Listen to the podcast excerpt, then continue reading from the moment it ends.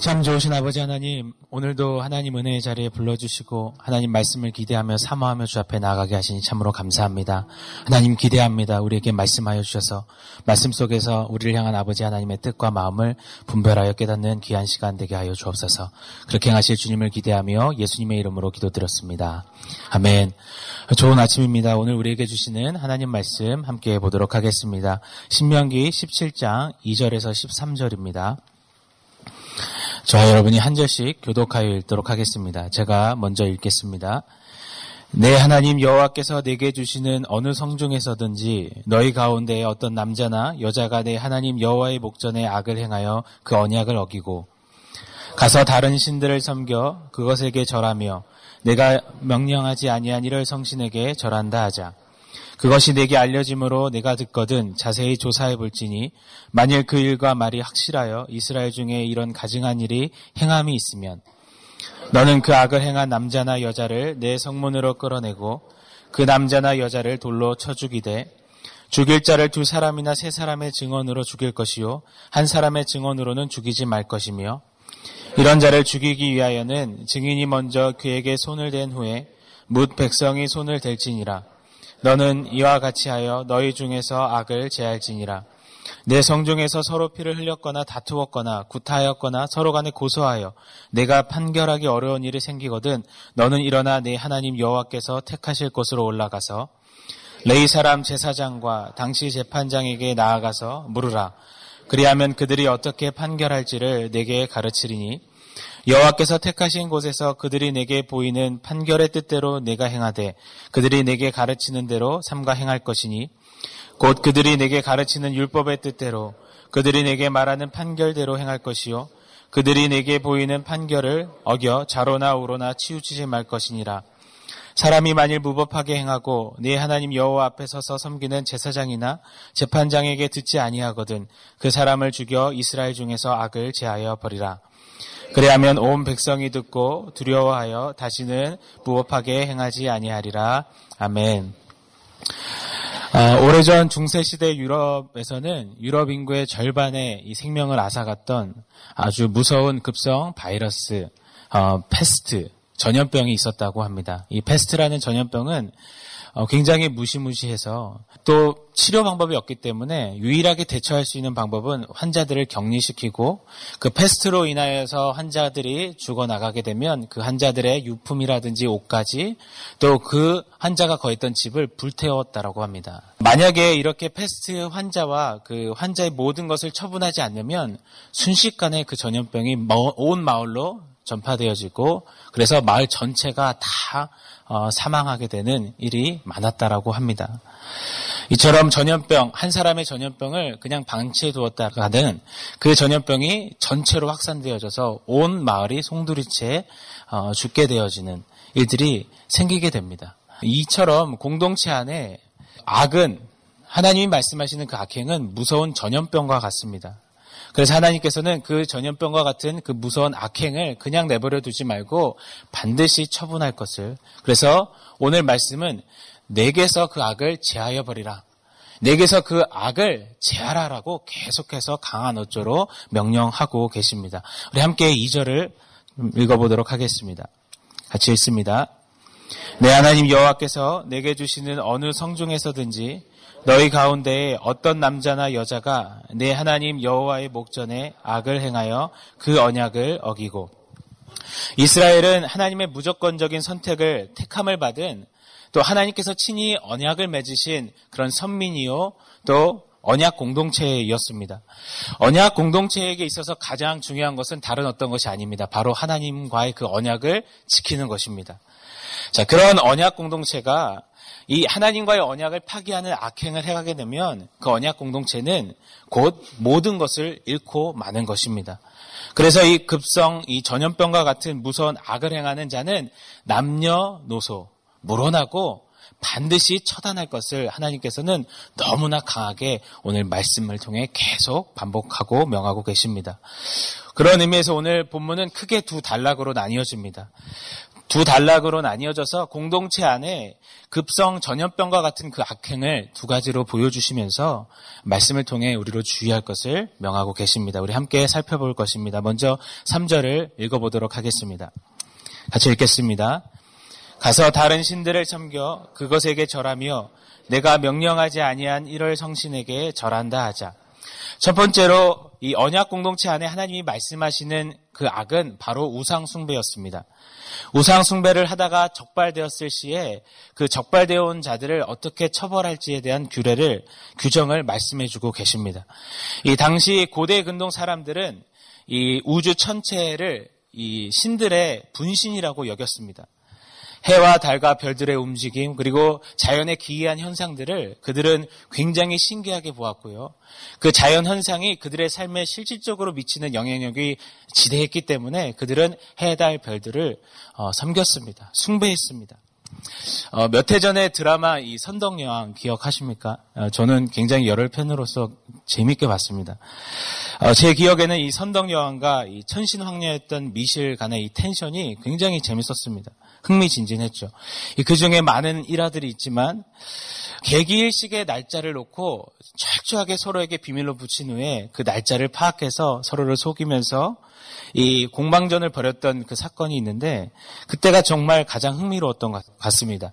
이 개기일식이라는 이 자연의 기상천외한 현상을 이용해서 백성들로 하여금 두려워하게 하고 또 경이로움을 갖게 하고 그것을 통하여서 하늘의 뜻이라 하면서 백성들의 마음을 도적질하고자 하는 그런 시도였습니다. 그런데 개기일식이 실제로 어, 펼쳐지니까요. 발생되니까 백성들이 정말 하늘의 천지식명께 또 하늘의 해에게 비나이다 비나이다 하면서 굉장히 두려워 떨면서 경배하고 숭배하는 모습을 보았습니다. 이렇듯 역사를 보면 이 자연을 신으로 받들어서 숭배하는 모습이 너무나 많이 비일비재했습니다.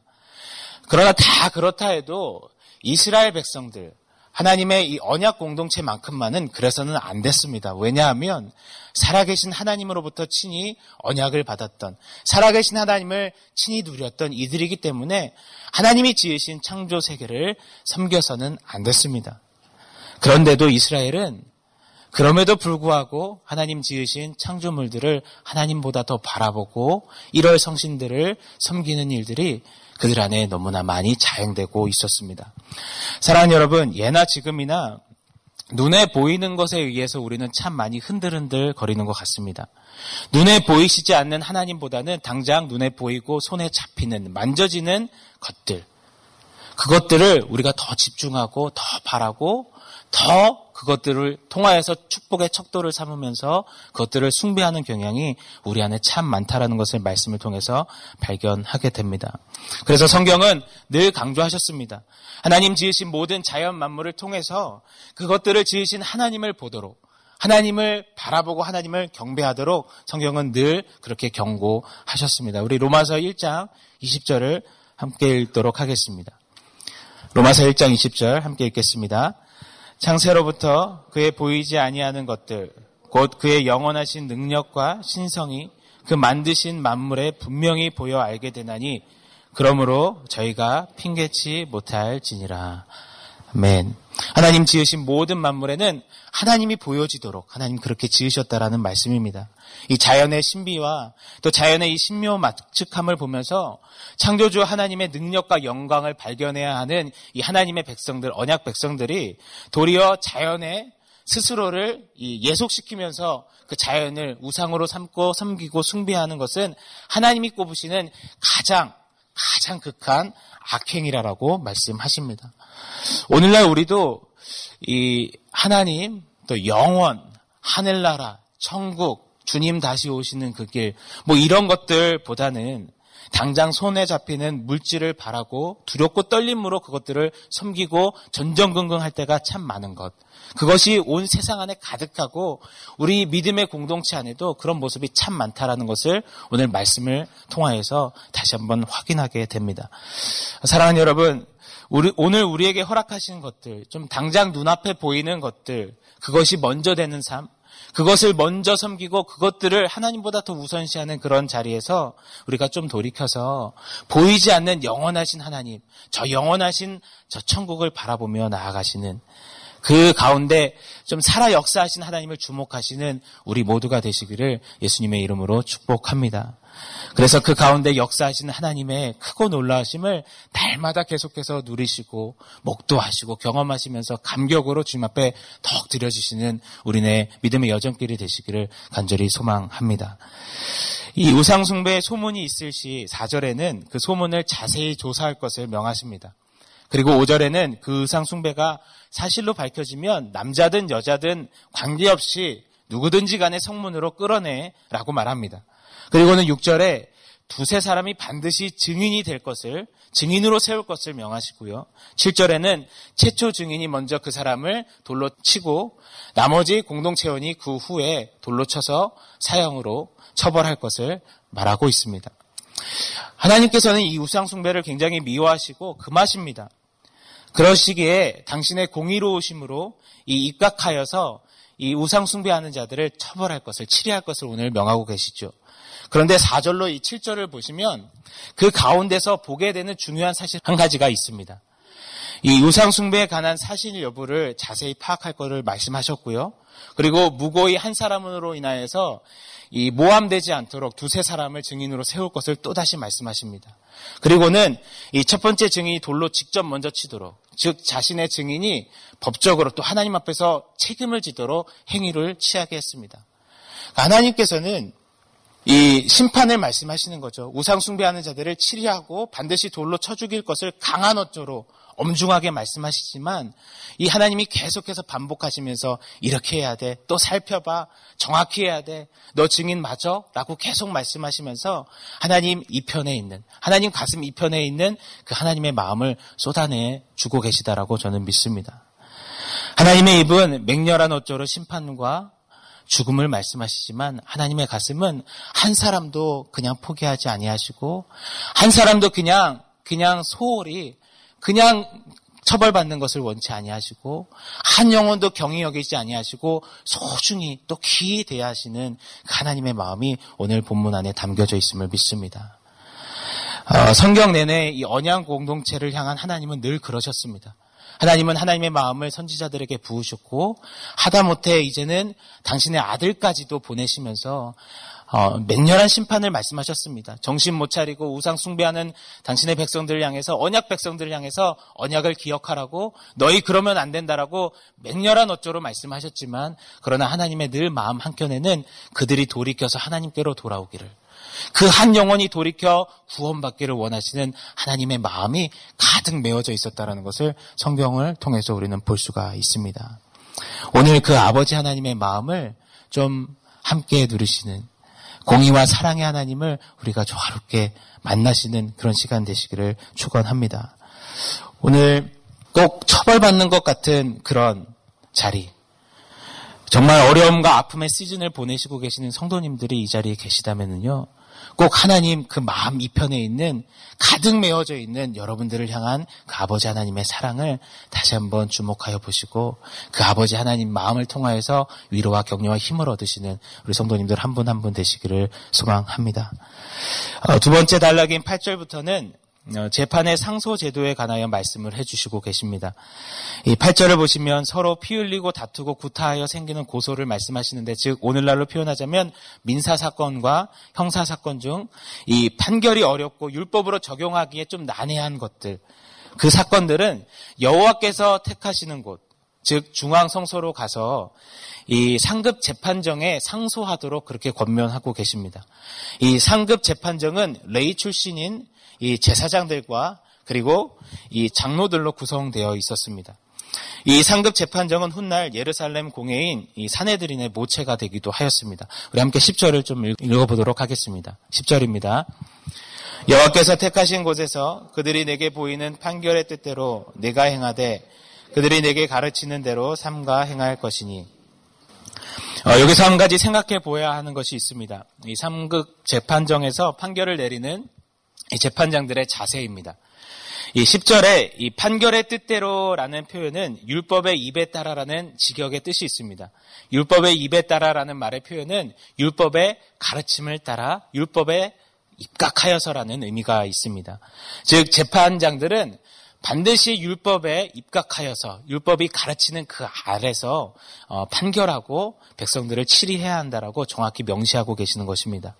오늘날 우리에게 적용해 보자면 믿음의 공동체 안에서 우리가 이루어지는 어, 모든 사역들 섬김과 은사는 반드시 말씀이 중심이 되어야 한다라는 사실입니다. 말씀이 절대적인 기준이 되어야 하며 모든 사역은 말씀에 입각하여서 진행되어야 하고 펼쳐져야 한다라는 사실입니다.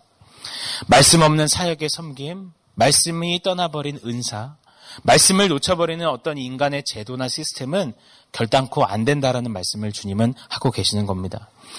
특히 공동체 안에서 모든 리더십은 반드시 말씀 안에 깊이 거해야만 하며 말씀 앞에서 좌로나 우로나 치우쳐서는 안 된다라고 강조하시는 것입니다. 사력을 다해서 말씀 앞에서 설 것을 신신당부하시는 것이죠. 하나님의 공의를 위임받은 자로서 거룩의 질서를 세워야 하기 때문에 더더욱이 하나님 말씀 앞에서 자신을 성결하게 세우며 그 말씀을 붙잡고 맡겨주신 부르심의 자리에서 감당해 나아갈 것을 말씀하십니다. 맡은 자에게 구할 것은 충성이라 하신 말씀 따라 하나님 말씀에 충성하고 말씀하신 하나님께 충성하고 그 충성으로 부르신 자리 곳곳에서 우리가 말씀으로 나아갈 때 하나님은 그것이 하나님이 원하시는 리더십의 모습이라고 말씀해 주고 계십니다. 사랑하는 성도 여러분, 우리 교회 안의 모든 리더십 분들이 또 각 가정의 리더십인 부모 세대님들이 또 어, 일터의 삶의 현장의 리더십으로 계신 우리 성도님들이 이렇듯 하나님 말씀에 입각하여서 말씀 중심으로 서시는 그 은혜가 말씀의 능력이 오늘도 살아 회복되시는 그 은혜가 있으시기를 축원합니다. 함께 12절을 읽겠습니다. 같이 읽습니다. 사람이 만일 무법하게 행하고 내 하나님 여호와 앞에 서서 섬기는 제사장이나 재판장에게 듣지 아니하거든 그 사람을 죽여 이스라엘 중에서 악을 제하여 버리라. 두 번째로 언약 공동체 안에 하나님이 말씀하시는 악은 바로 교만입니다. 어, 12절에 보시면 사람이 만일 무법하게 행한다. 여기서 무법하게라는 말의 원어적인 실제 뜻은 교만하게라는 말입니다. 이 본문이 말하는 교만은 이 상급 재판정에서 내려진 판결, 즉 이 율법의 명을 듣지 않는 것입니다. 이 상급 법정에서 내린 판결은 하나님의 율법을 따라 하나님의 권위에 의해 내려진 최종 판결이기 때문에 이에 대한 불복은 곧 하나님의 권위에 대한 도전이고 또 하나님 말씀에 대한 거부 행위였던 것입니다. 이처럼 하나님의 율법, 그 말씀을 경히 여기는 교만이 언약 공동체 안에서는 급성 바이러스처럼 굉장히 위험한 악이라고 말씀하고 계시는 것입니다. 이런 교만한 자들을 돌로 쳐 죽일 것을 그래서 악을 제하여 버리라고 말씀하십니다. 여기서 악을 제한다 했을 때 제한다라는 말은 불태워 버린다, 소멸해 버린다, 잘라낸다라는 뜻이 있습니다. 즉 말씀을 듣지 않고 또 따르지 않는 자행하는 그 교만은 반드시 태워지고 불태워지고 사라지고 잘라내줘야 한다라는 것을 주님은 명확하게 또 강하게 말씀해 주고 계시는 것입니다. 이런 교만이 없어지지 않고서는 공동체는 결단코 성결해질 수 없기 때문입니다. 사랑하는 여러분, 교만은 잘난 척이 아닙니다. 어, 교만은 공주병이 아닙니다. 성경 말씀을 비추었을 때, 오늘 본문에 충실했을 때 교만은 바로 말씀 없음입니다. 오늘 내 삶에 말씀 읽는 것이 더뎌졌다면 어쩌면 내 영혼이 이 교만의 스테이지에 서 있는 줄 모릅니다. 이런저런 많은 것들, 주님의 일들을 한다고 하지만 말씀을 대할 시간도 없고 말씀을 대할 그런 여유도 없다면 어쩌면 교만 바이러스에 우리 심령이 많이 감염되어 있는 줄도 모릅니다. 우리는 반드시 한번 교만이라는 하나님께서 오늘 말씀을 통해서 던지시는 이 귀한 명제 앞에서 우리의 영혼을 점검해 볼 필요가 있다라고 믿습니다. 오늘 교만을 버리시고 말씀을 사모하는 그런 겸손함으로 좀 하나님 앞에 더욱더 깊이 나아가시는 애가 우리 사랑하는 성도님들 각 심령 가운데 일어나시기를 간절히 소망합니다. 말씀을 좀 정리하겠습니다. 이 돌로 쳐 죽이는 이 처벌은 주로 대표적으로 간음을 행하였을 때 처해졌던 형벌이었습니다. 오늘 우상숭배, 또 이 말씀이 없는 교만 이 두 가지 악행을 말씀하셨는데 이 두 가지 악행에 대한 처벌을 돌로 쳐 죽이라라고 말씀하십니다. 즉 언약 공동체, 언약 백성들에게는 우상 숭배가 또 하나님의 말씀 없이 교만하며 자행하는 것이 하나님 앞에서는 급성 바이러스와 같은 영적 간음인 것을 정확하게 명시해 주고 계시는 것입니다. 신랑 되시는 주님 앞에 신부된 우리, 그 언약 관계에서 가장 중요한 것은 신부로서 신랑만을 지고지순하게 바라고 신랑을 향하여서 정절과 순결을 지키는 것이 가장 중요합니다. 또 목자 되신 주님과 그분의 양된 우리 사이에서의 언약 관계에서 가장 중요한 것은 요한복음 10장 27절의 말씀인 것 같습니다. 내 양은 내 음성을 듣고 나는 저희를 알고 저들은 나를 따르느니라. 양된 그 주님과 목자 되신 주님과의 관계에서 가장 중요한 것은 우리가 그 목자 되신 주님의 음성을 듣는 것입니다. 말씀을 읽음을 통해서 말씀 묵상을 통해서 목자 되신 주님의 음성을 듣고 그 말씀을 따라 준행하여 주님을 따라가는 삶이 그것이 바로 주님과의 언약 관계에서 가장 중요한 본질이요 모습이라고 믿습니다. 사랑하는 여러분, 오늘 어, 우리 성도님들이 속한 공동체가 가정이 삶의 터전이 이렇듯 순결과 겸손으로 하나님 앞에 다시 한번 온전케 세워지시는 은혜가 오늘 말씀 안에서 충만히 일어나시기를 예수님의 이름으로 간절히 축원합니다.